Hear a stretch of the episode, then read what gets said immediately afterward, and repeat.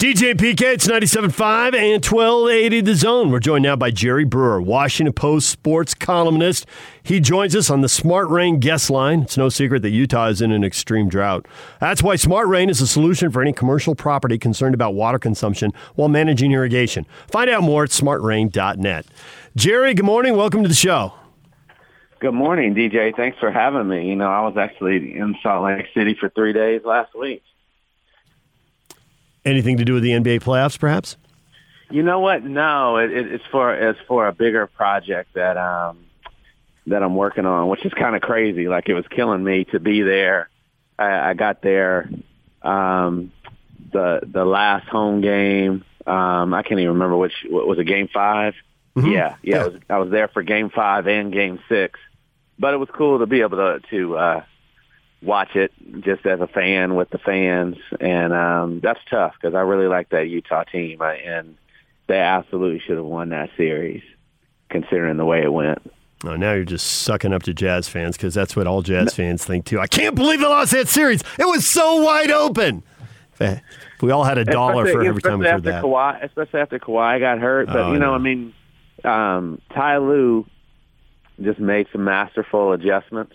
Yep. and you know them, them being able to eliminate the the effectiveness on defense of Rudy Gobert was was incredible, and um, we see, we just we've seen that happen before with Ty Lue. You know, we saw it happen in the Dallas series. We saw it happen when he was in Cleveland against Golden State, down 2-0, then down 3-1.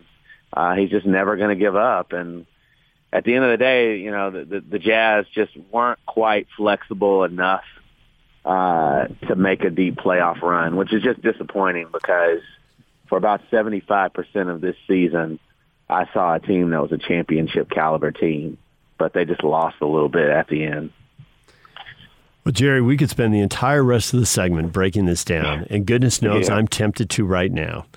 And the funny thing is, when you came on, I was like, this is an interesting topic I want to talk to him about. But not knowing you and thinking, if he's a little dry, people's eyes are just going to glaze over and roll into their back of the head, which would be really bad for traffic on I 15 right now. um, we had you on to talk about the NCAA case and, you know, Supreme Court rules 9 0, and it's not everything, but it just keeps pushing the envelope on how much money players can get and what amateurism rules should really look like. And we can get into some big esoteric decision, but, but people really want to know if their team's going to win. And then the savvy fan wants to know well, are there some built in advantages that are either going to pump up my team or drag my team down and give the opponent an advantage. And so when you see what they decided, and, and this isn't opening the door to paying players completely, but you can now give them stuff that helps them academically that isn't available to the regular student body. So I'm thinking everybody gets like MacBooks right away. I don't know, maybe everybody gets a PC and a MacBook so that you can learn under any circumstances on any network. B- I don't know. Uh, How is this? How much more stuff are players going to get? And I guess the question is, at what level? You know, at the Power Five level, they get more stuff, but are the Group of Five teams not going to be able to afford it? Because we got U fans listening who have Pac-12 money. We got BYU as BYU money, but is neither exactly P5 or G5. We got Utah State. They got Mountain West money, which isn't the same. We got Weber State fans who have Big Sky money. So who's getting the most money out of all this? You- you're always going to look at at the biggest conferences, um, and and they will figure out ways. They have broader resources. Um, so yeah, I think I think there there could be um, one unintended consequence is just that the gap gets bigger. You know, we'll see um, how the how everything is going to be interpreted and how creative you can get is just kind of the questions. You know, I mean, I think um, you know, study abroad opportunities, for instance, are just going to be incredibly robust now, and schools are going to go crazy offering that. Um, wha- whatever the most souped up technological things, uh, you know, even tangentially related to education, um, they're going to figure that out um, and, and find certain loopholes. You know, I even had somebody theorize that um, the way scholarships are offered are going to be different um, in that they might even formulate like a lifetime scholarship that uh, you know you so you can tell these kids who are only planning on being in school one or two years, or the kids who um, may think they have a pro career, um, that you know you you will have your education paid for um, as as long as you're willing to take classes, um, which uh, might entice some people. Um, uh, and, you know, it's kind of weird when you say that because it's like, well, um, most of these guys who are going to leave school early, um, I'm not sure that they're really caring about getting a college degree. Um, but I think that that that could pay dividends, like on the middle and the bottom of your roster, and on non-revenue sports as well. Being able to create those kind of enticements and saying we're going to walk with you for your entire life until you get that degree. Um, that could be something that could be particularly appealing in recruiting when you're trying to woo parents.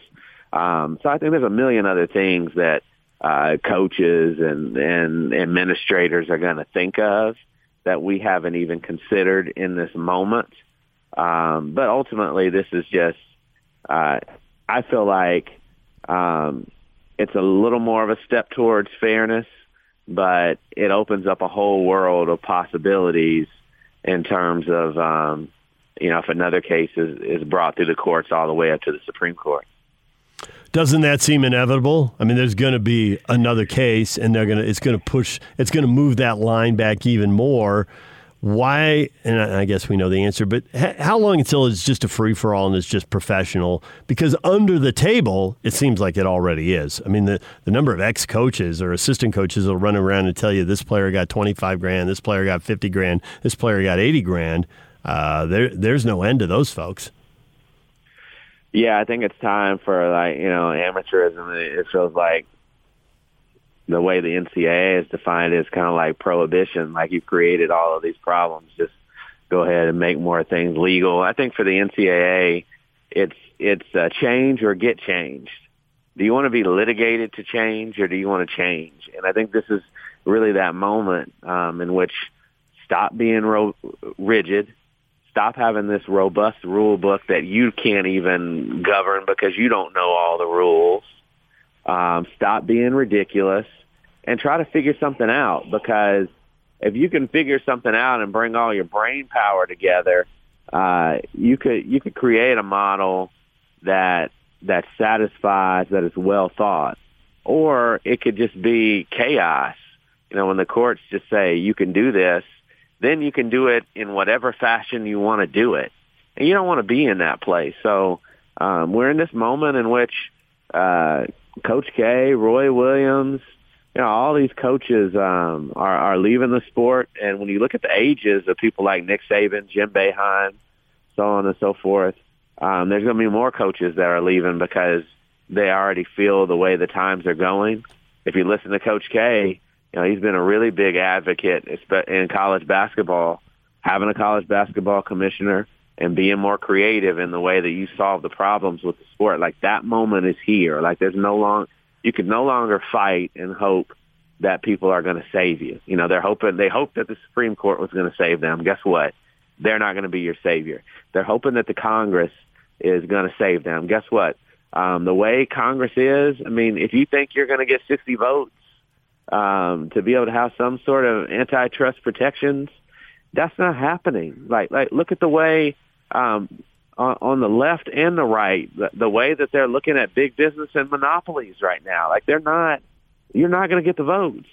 Um, you're going to have to solve this yourself, or you're going to have the courts come in and do something that is just going to obliterate the way that you do things.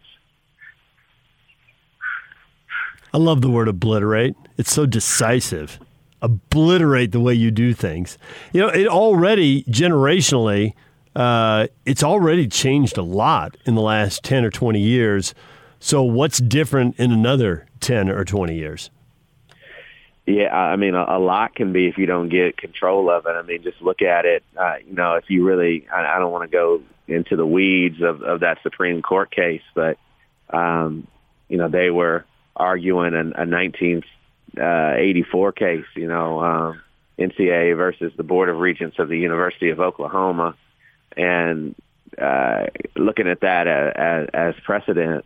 And I think a lot of what the, this Supreme Court was telling you is that college athletics has changed so much in those but 37 years, mm-hmm. and they've it's especially exploded the last two decades. You know what I'm saying, DJ? Yeah, like the, the, the last two decades, they've just really gotten out of control um, with, uh, with with with their revenue generation and like generating that revenue and not dispersing it and not putting it um, back into the players in some way.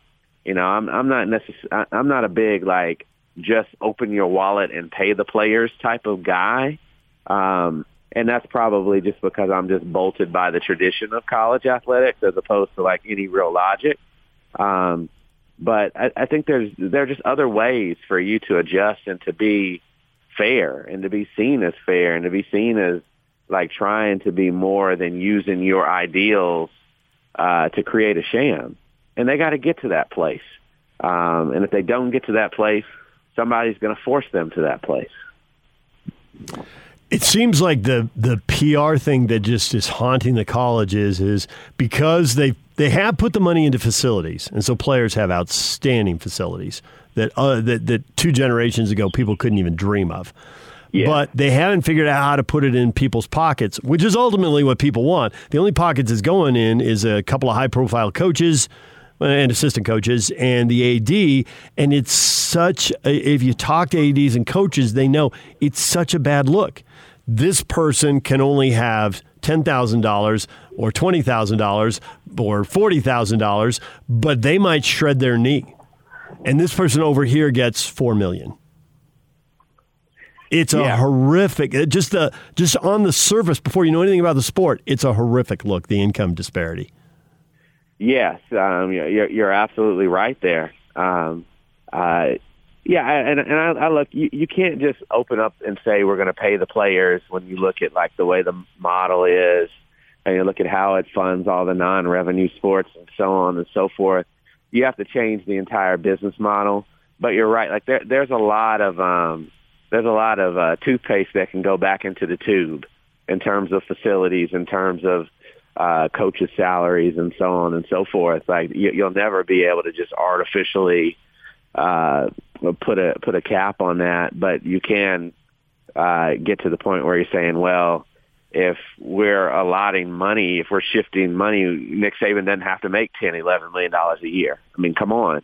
Um, at Clemson, uh, uh, Dabo Swinney can't make nine million or whatever he's making, and you have million dollar coordinators, which is just unbelievable. Like that it's gotten to that point. I mean, their staff and uh, credit Dabo for for asking for it um, and getting it and, and taking care of his people so he can have retention uh, within the system. But it's just asinine that they make all of this and then you're like this adamant like keep college athletics pure. Like what is pure about you making forty million dollars over the next four years, um, and your players like having rules as such that they can't even get a laptop for free. you know, like um, they're just like there has to be uh, a better way. There just has to be a better way, and you you you have to figure it out. Um, because again, like the way every, everything is telling you that you're not going to like the way that this ends if you don't take control of change. You just can't. It's not about holding on to the way things used to be, and it's not about holding on to power. If you do that, you're going. I mean, everything is going to come crumbling. Last thing before we let you go, Jerry, I'm, I'm really curious, and everybody here in Utah is always really interested when it, the rest of the nation writes about Utah. What are they saying about us? What do we think? So, what's the special project? Can we know? Is it top secret? What what special yeah, project it, brought it, you to Utah? Even, you know, it, it's um, you know, I we I can't tell you all about the project, but um, I can tell you, I, I um, part of it was going to Provo um, to to talk to um former Senator uh, Jeff Flake.